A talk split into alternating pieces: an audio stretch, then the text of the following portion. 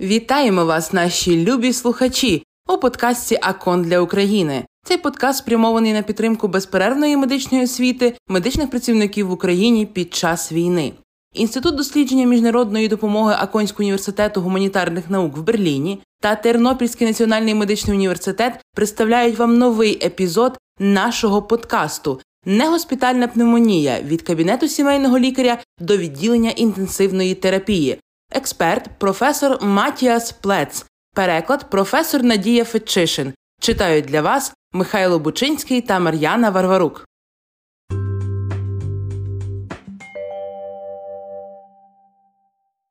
Сьогоднішня тема негоспітальна пневмонія.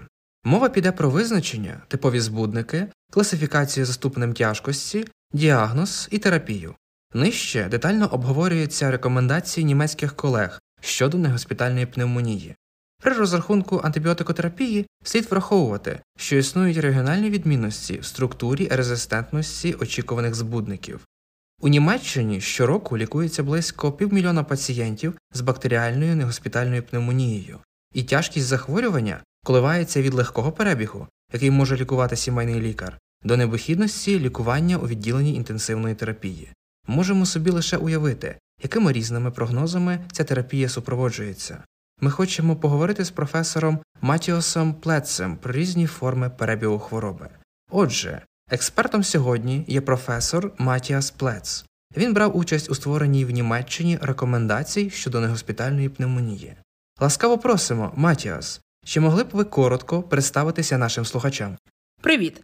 Перш за все, дякую за запрошення. Це справді важливе питання, тому що я вірю, що кожен лікар, незалежно від спеціальності, матиме справу з цим захворюванням у певний момент свого життя. І я давно цим займаюся. Я директор Інституту інфекційної медицини та госпітальної гігієни університетської клініки Єнського університету. За освітою я лікар-терапевт, пневмонолог, інфекціоніст і лікар-гігієніст.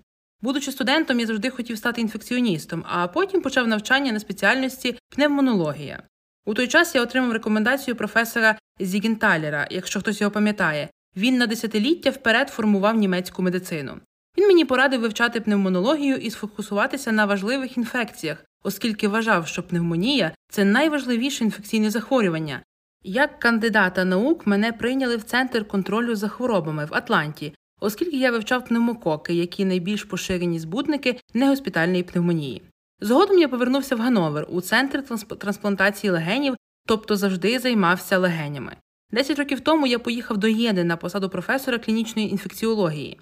Мої дослідження пневмонії та пневмонології включили до вивчення сепсису в Єні, і так я працював над рекомендаціями до цієї теми, і, звичайно, над рекомендаціями щодо нозокоміальної пневмонії.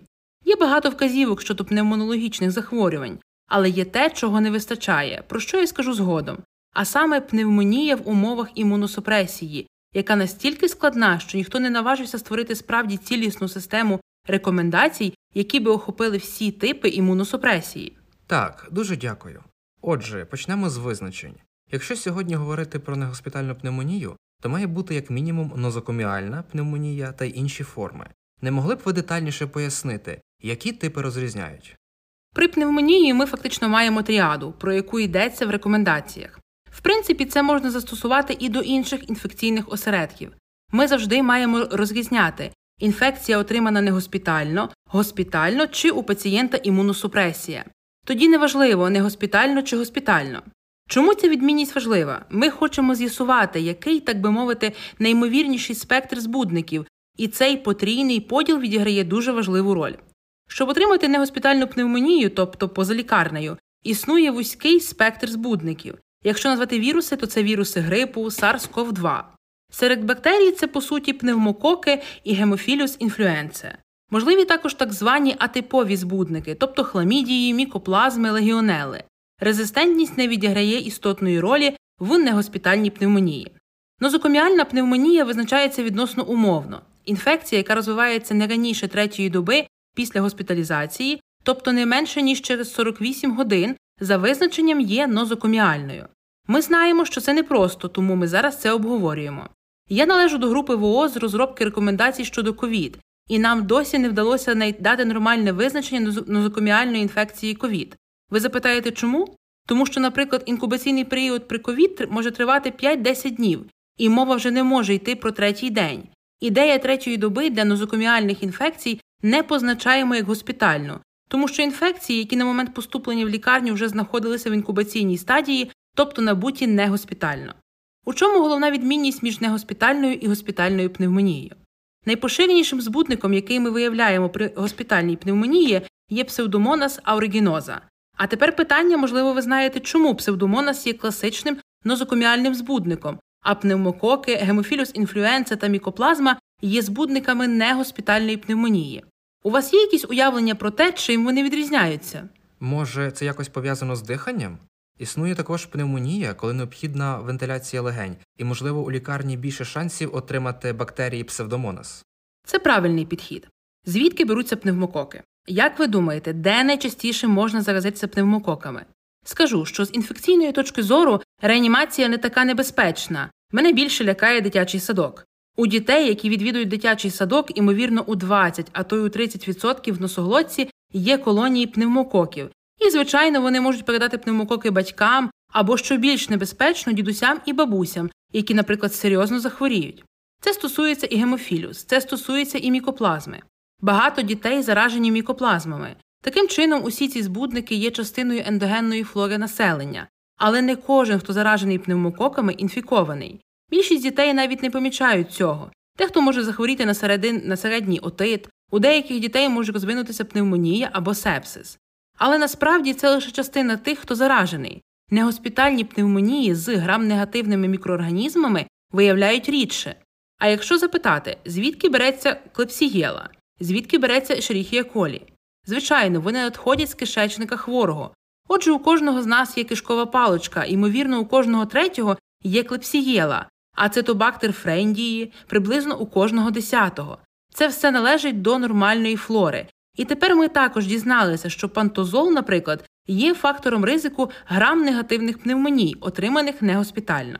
Треба сказати, що зараз ці інгібітори протонної помпи використовуються в невеликій кількості, а коли кислотна закупорка шлунка піднімається, то відбувається ретроградна колонізація носоглотки, і мікроаспірація може призвести до грам негативної пневмонії. Псевдомонас, навпаки, не належить до нормальної флори. Це бактерії, які можна знайти в душових лійках, квіткових вазах, у сифонах і, звичайно, у дихальних трубках. Псевдомонас, очевидно, може заразити організм людини лише в тому випадку, коли немає протидії. Основною стійкістю до колонізації бактеріями, які передують інфекції, є стійкість до бактерій при допомозі власне флори організму. Якщо пацієнт приймав часто антибіотики і знищив ендогенну флору, тоді він може заразитися псевдомонас і інфікуватися.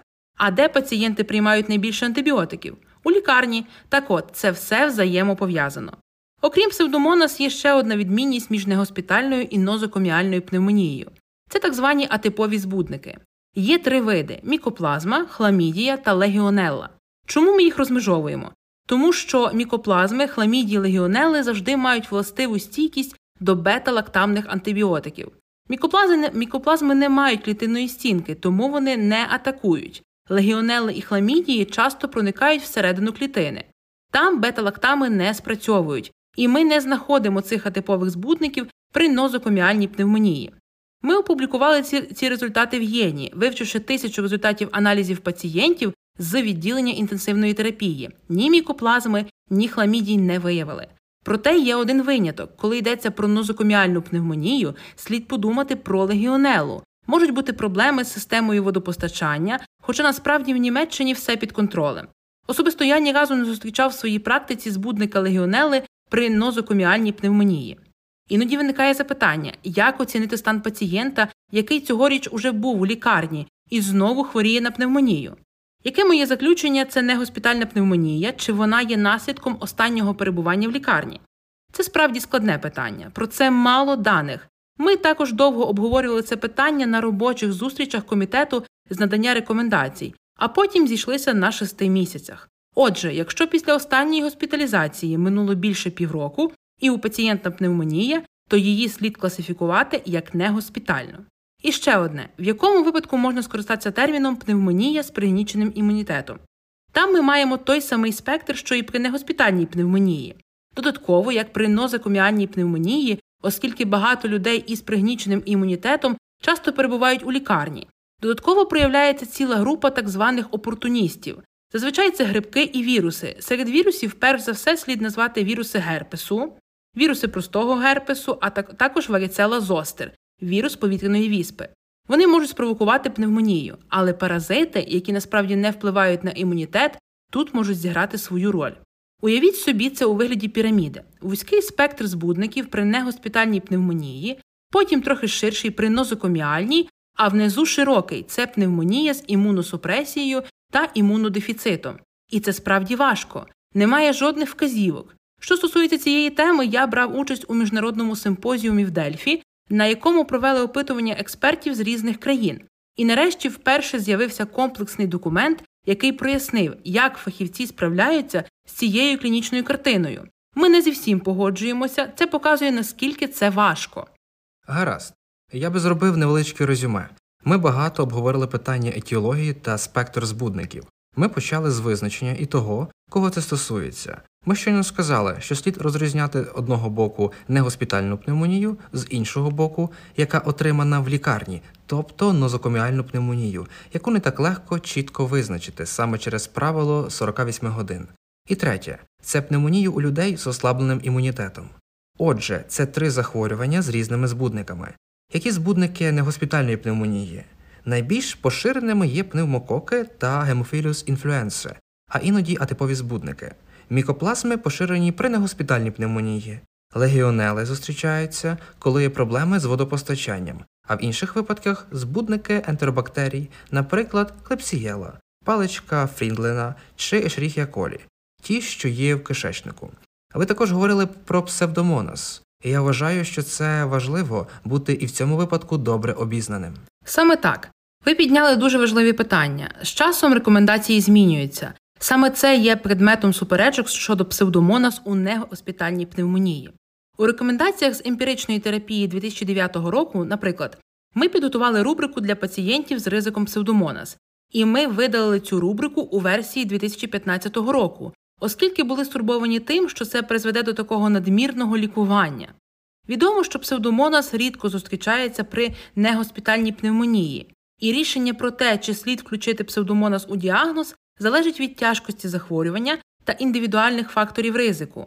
Все, все залежить від конкретного випадку. Ми провели дослідження в рамках гранту і встановили, псевдомонас ауригіноза виникає при негоспітальній пневмонії, але менш ніж у 1% пацієнтів. Ризики зараження псевдомонас є високими у пацієнтів, які недавно перебували на лікуванні в стаціонарі та мають важке захворювання легень.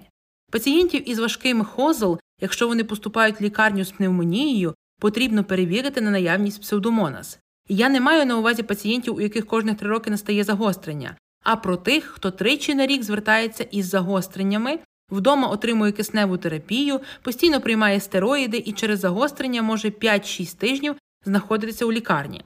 Це про винятки. Ми часто запитуємо себе, чому у пацієнтів з важкими хронічними захворюваннями легень часто спостерігається така колонізація псевдомонас. Є різні міркування. Найбільш вірогідним є те, що ці пацієнти часто піддаються зараженню інфекціями впродовж року, отримуючи декілька курсів антибіотиків, і псевдомонас можуть залишитися в організмі. У таких пацієнтів з важкими захворюваннями легень під час перебування у лікарні в мокроті можна виявити псевдомонас, хоча пацієнта госпіталізували саме з приводу пневмонії. Ми можемо повернутися до цього питання пізніше, в терапевтичній частині. Інше питання: як щодо спектру збудників нозокоміальної пневмонії у молодих пацієнтів порівняно зі старшими? З одного боку, ключове слово мікоплазма, а з іншого ішеріхія колі та клепсієла. Точно, ви маєте рацію. Є певні фактори ризику, і сам вік також може бути фактором, що впливає на лікування. Взагалі треба сказати, що пневмонія це хвороба літніх людей. У Німеччині середньостатистичний пацієнт, госпіталізований з пневмонією, старше 70 років. У молодих людей пневмонія зустрічається рідко. Це починається лише після 40 років, коли пневмонія частіше зустрічається і навіть може настати смерть від пневмонії. Звичайно, ризик зростає з віком, і це пов'язано з імунодефіцитом. Найбільш сприятливі до збудників це маленькі діти з ще незрілою імунною системою. та літні люди, у яких імунна система вже добре не працює. Насправді, мікоплазма, яка викликає атипову пневмонію, частіше зустрічається у молодих людей, швидше у жінок, аніж у чоловіків. Ви можете запитати, чому саме так? Напевно, тому що жінки в основному займаються дітьми. До речі, атипова пневмонія відрізняється від інших форм пневмонії. Навіть є термін ходяча пневмонія, тому що є люди, які ходять на роботу, хворіючи пневмонією. Вони не є насправді важкохворими. Кашель у них сухий, а на рентгені видно не класичну бронхопневмонію, а інтерстиціальну. Давайте подивимося, як ви класифікуєте пневмонію за ризиками, чим небезпечна пневмонія, з якою пневмонією мені поспішити звернутися до лікаря, якого пацієнта слід терміново госпіталізувати, а котрий ще має трохи часу. Це важливе питання, оскільки, як ми знаємо, пневмонія є найпоширенішою причиною сепсису. Сепсис є найважчою формою інфекції. А у випадку сепсису ми розуміємо, що потрібно якнайшвидше вводити антибіотики. Хоча останнім часом тут є певні обмеження. При пневмогенному сепсисі це не так, як при нейропенічному сепсисі чи менінгіті, коли антибіотик має бути введений протягом 20 хвилин.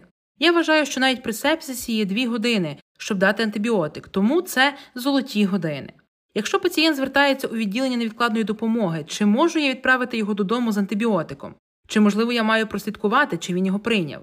Є клінічна е, шкала CRB65, яка застосовується для оцінки важкості негоспітальної пневмонії та вибору місця лікування пацієнтів, C означає плутаність свідомості, визначена як менше рівне 8 балів по 10-бальній шкалі, по одному балу за кожну правильну відповідь на запитання про вік, дату народження, годину, рік, назву лікарні, впізнавання двох осіб, домашню адресу, ім'я відомої особи і так далі.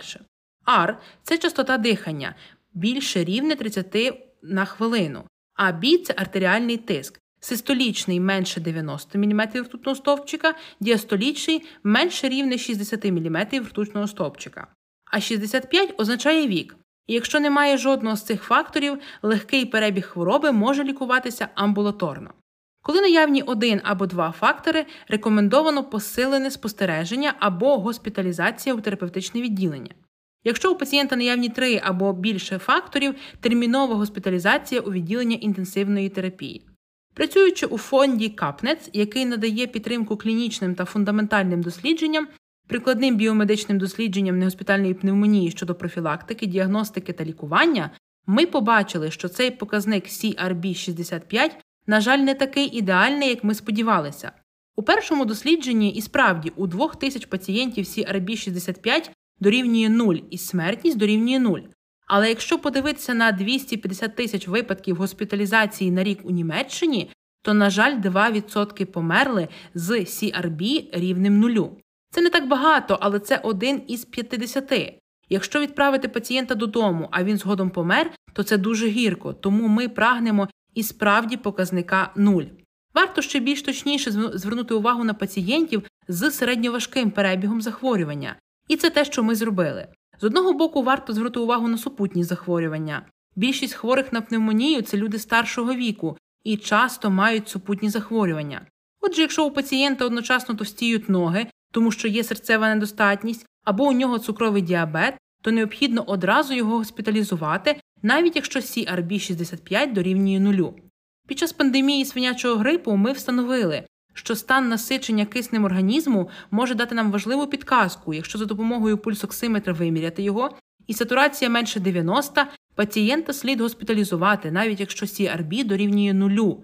І в контексті COVID-19, як збудника пневмонії, який і зараз поширюється і надалі будуть ним інфіковані значна кількість пацієнтів у наступні кілька років, піднято межу стану насичення киснем організму до 92%. Ковід має одну особливість його називають явищем так званої тихої гіпоксимії або щасливої гіпоксимії, коли сатурація падає, навіть якщо у пацієнта ще немає задишки. І це пов'язано з тим, що ковід зробив свою справу, тому що альвеоли вже частково заповнені гноєм. Хоча у пацієнтів ще нема гнійного мокротиння, але ковід спричинив тромбоз легеневих капілярів. Тоді вже знижена перфузія легень. Це зменшує вміст кисню, але оскільки альвеоли ще не повністю заповнені, пацієнт ще може видихнути повітря. Ми знаємо, що у здорової людини СО2 є тригером дихального центру. Це означає, що поки кисень добре вдихається, Дихальний центр каже, все спокійно, мені не потрібно збільшувати частоту дихання, але зменшення перфузії легень уже знижує парціальний тиск і насичення киснем. І тому важливо, коли амбулаторно спостерігаєш за хворим на ковід, ми завжди так робимо в єні. Наприклад, пацієнти отримують пульсоксиметр при виписці з лікарні і зобов'язані зв'язатися з нами, коли насичення киснем 92%.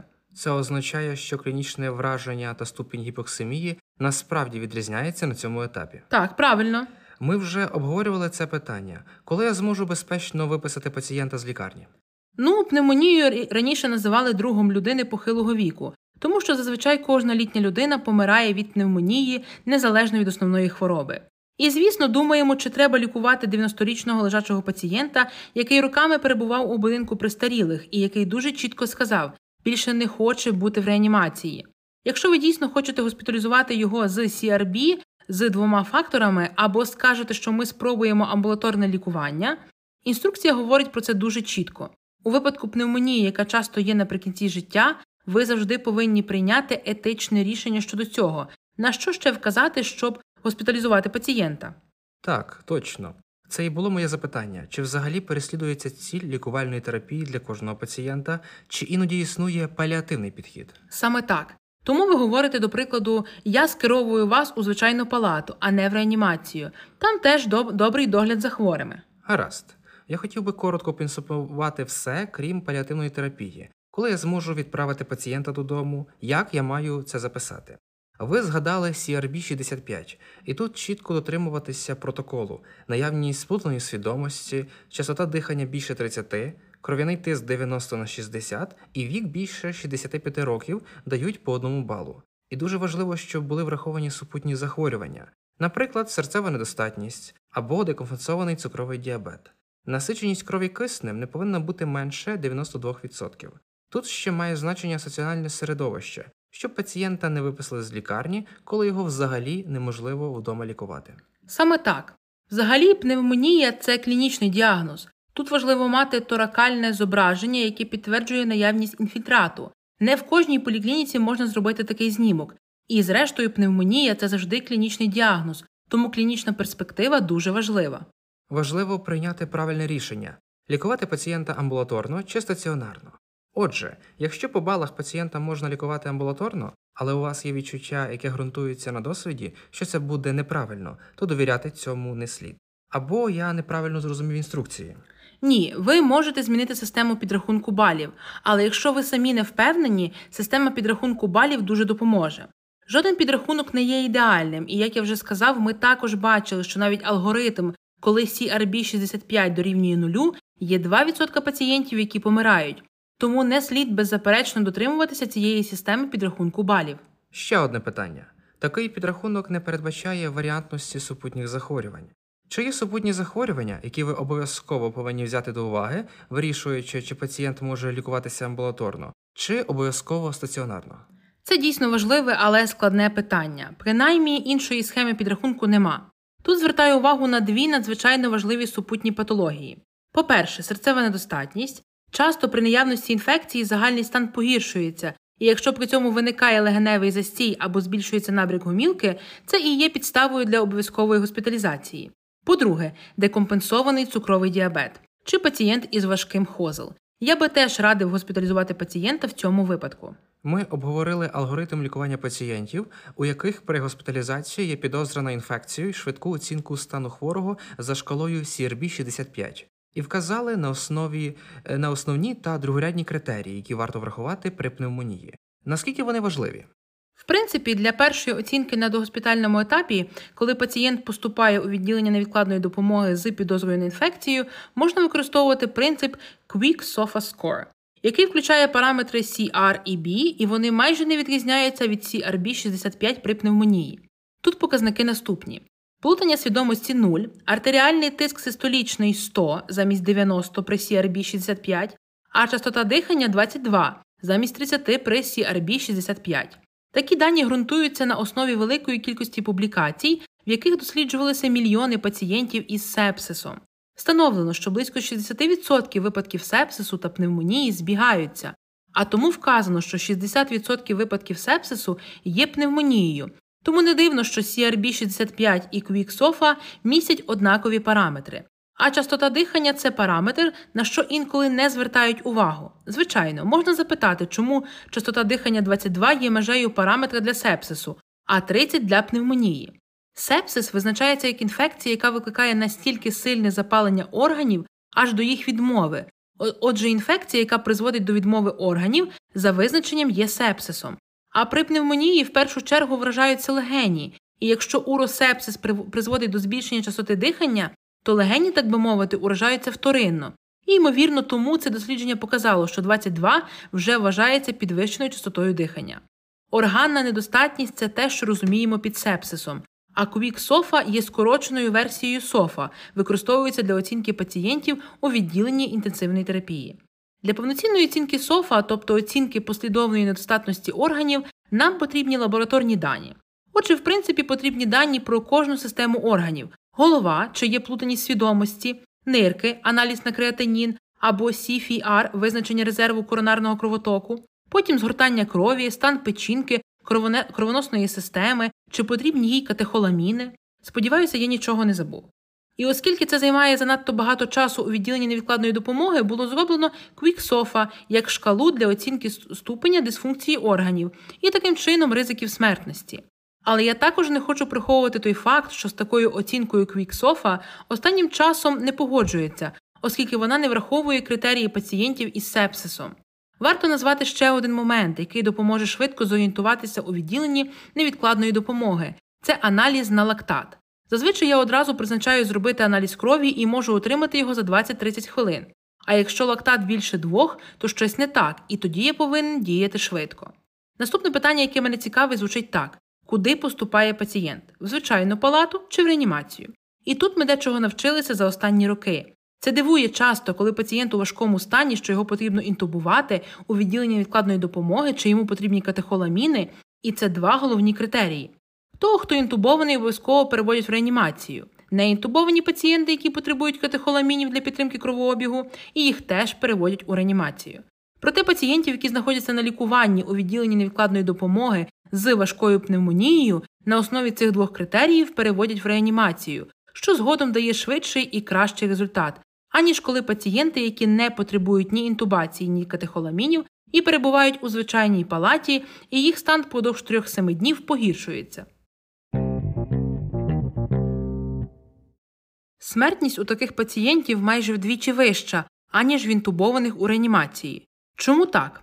Зараз проводяться багато досліджень, щоб це з'ясувати. Це може бути пов'язано із серцево-судинним порушенням. Ми знаємо, що пневмонія значно підвищує ризик серцевого нападу, і то зразу після діагностики.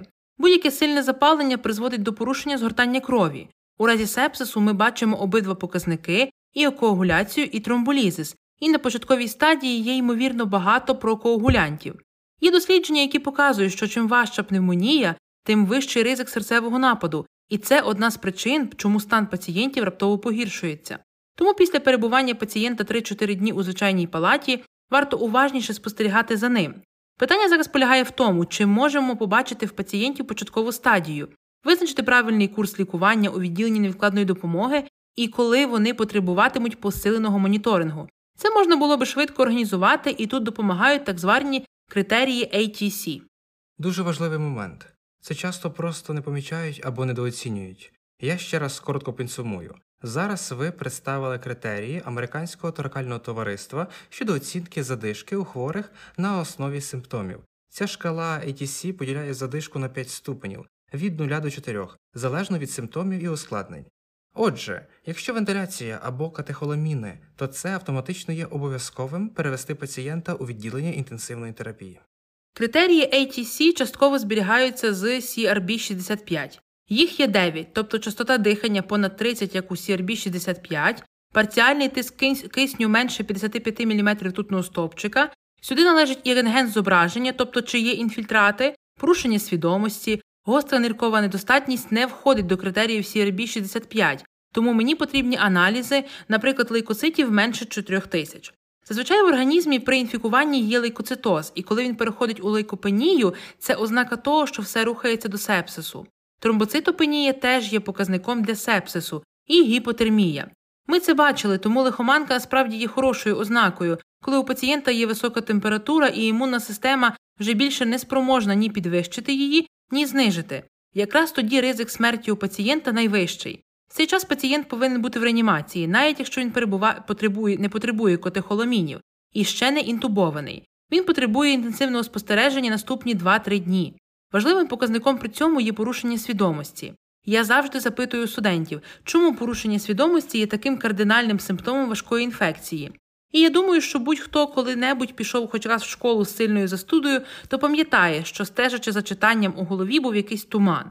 Американці називають це мозковим туманом. Ви не можете думати швидко в цей час. А тепер уявіть собі 70-річного чоловіка з атеросклерозом. Система декомпенсується набагато швидше, і якщо ми подивимося на системи органів при сепсисі, про які я згадував раніше, то побачимо, що вони одна за одною перестають працювати. Потім багато реаніматологів думають, що це нирки. Мозок найскладніший орган, і якщо щось піде не так, він першим дає збій. І справді, виявлена сплутаність свідомості є кардинальним симптомом важкої інфекції у людей похилого віку. Я часто бачу, що у літніх людей з імунодефіцитом не підвищується температура, коли вони захворіють на пневмонію в будинку престарілих. Вони не кашляють, не мають гарячки, а потім раптом оце і пневмонія. І якщо ви поспілкуєтеся з геріатром, то він скаже, що спочатку шукає два вогнища інфекції. Він зробить рентген на наявність пневмонії та аналіз сечі на наявність інфекції сечовивідних шляхів. Тому пам'ятайте про це завжди. Я вже це бачив на чергуванні. Мене покликали до пацієнтки, у якої нещодавно появилася сплутаність свідомості. Спочатку вона ще була цілком адекватною, згодом вже сиділа, нишпорячи щось на краю ліжка, і ми подумали, що у неї якісь побічні дії від ліків або гострий делірій. Згодом аналіз крові виявив у неї прокальцитонін 3 і CRP 150, і того ж дня ми діагностували у неї пневмонію, викликану клепсієлою. І єдине, що було найважливіше, це сплутана свідомість. Тому, будь ласка, завжди пам'ятайте про лабораторні показники, сплутану свідомість, наявність на рентгенограмі інфільтрату, і не слід забути про оцінку і правильний догляд досвідчених медсестер. Це дуже важливо. Переходимо до наступного пункту до діагностики. Пацієнтам зазвичай беруть кров на аналізи та роблять рентгенографію фахівці швидкої допомоги. Що мені робити, коли я цього всього не маю? Наприклад, в амбулаторії, так як у Німеччині зазвичай в поліклініках немає рентгенкабінету. Тоді що мені робити?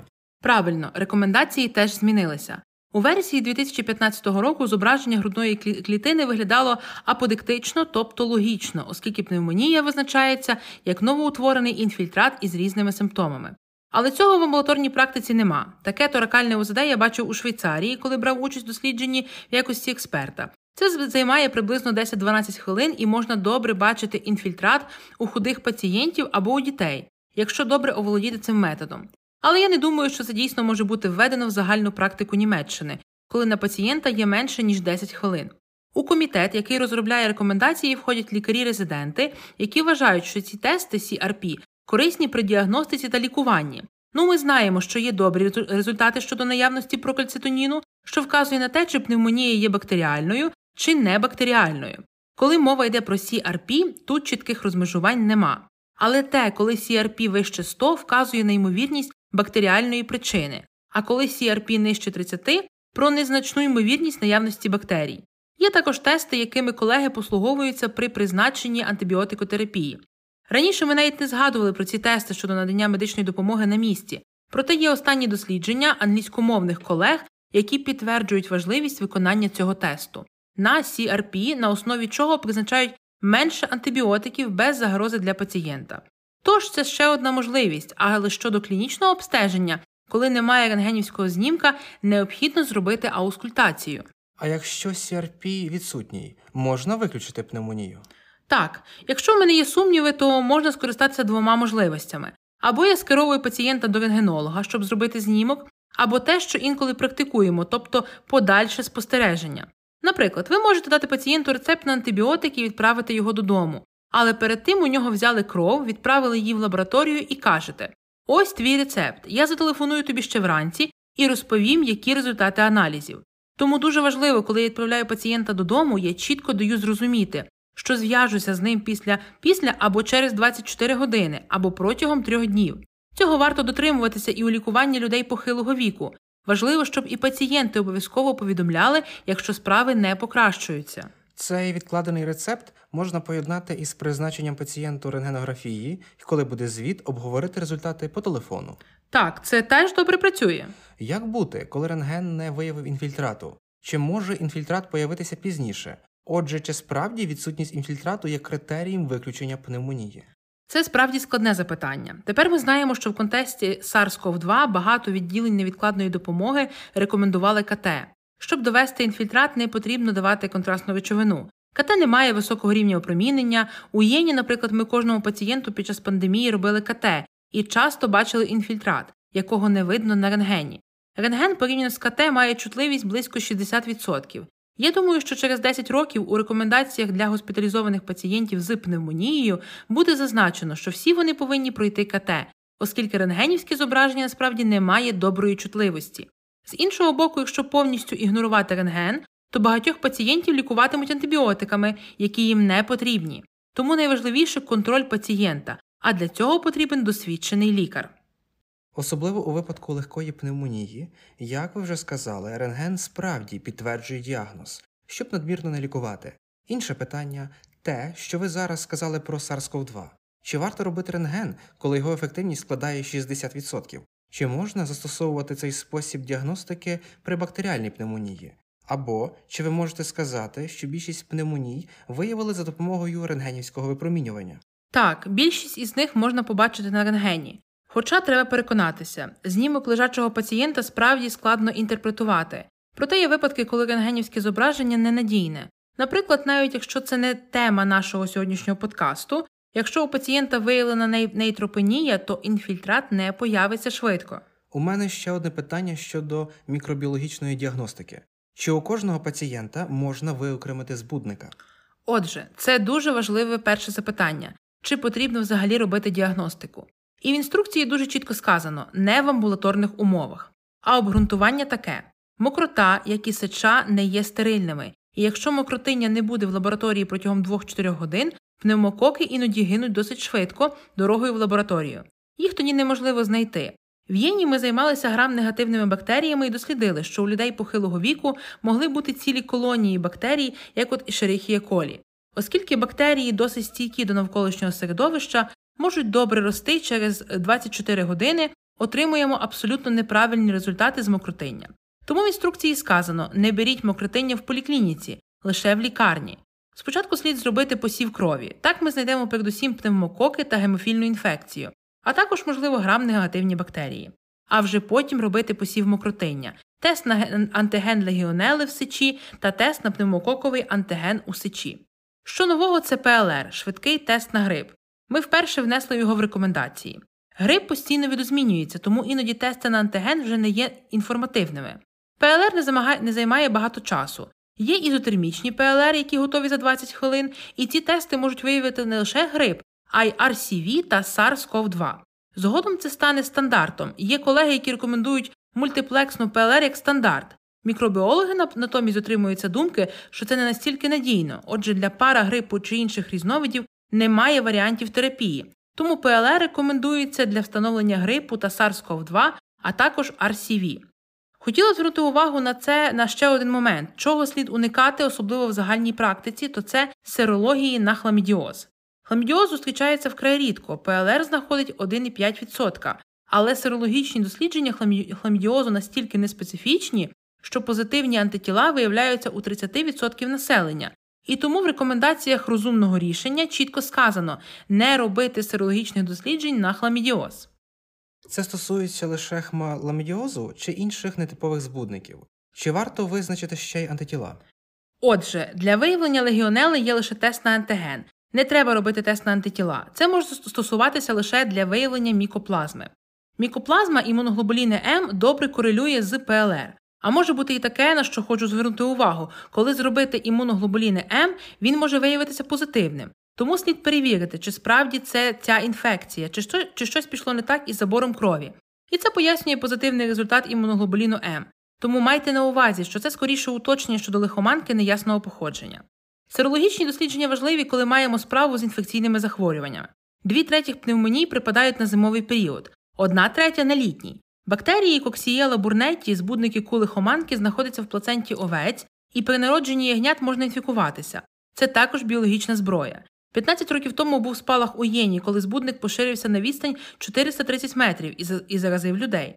Отже, якщо у пацієнта пневмонія влітку, треба звернути увагу на бактерії Coxiella burnetti, а і зробити ПЛР, а потім серологічне дослідження. Отже, я ще раз коротко резюмую: ви можете лікувати пацієнта амбулаторно відповідно алгоритму лікування, про що йдеться у рекомендаціях. У клініці найголовніше це посів крові, посів мокротиння, аналізи на антиген легіонели і пневмококовий антиген у сечі. Саме так. Це швидше варіант, а не рекомендація. Пневмококовий антиген є інформативним, є або нема. Це не дає нам антибіограму. В Німеччині стійкі до пеніциліну пневмококи зустрічаються лише в менш ніж 1% пацієнтів. І тепер ми отримали поради щодо бактерії Coxiella бурнеті у літній період. І про контакт з парнокопитними. Отже, на цьому на сьогодні все. Ми дуже сподіваємося, що вам сподобалася наша сьогоднішня цікава тема. Ми щиро чекаємо ваших відгуків та запитань. Ми з задоволенням на них відповімо. Чекайте наступних епізодів нашого подкасту, які з'являться вже незабаром. Будьте здорові, до побачення та бережіть себе.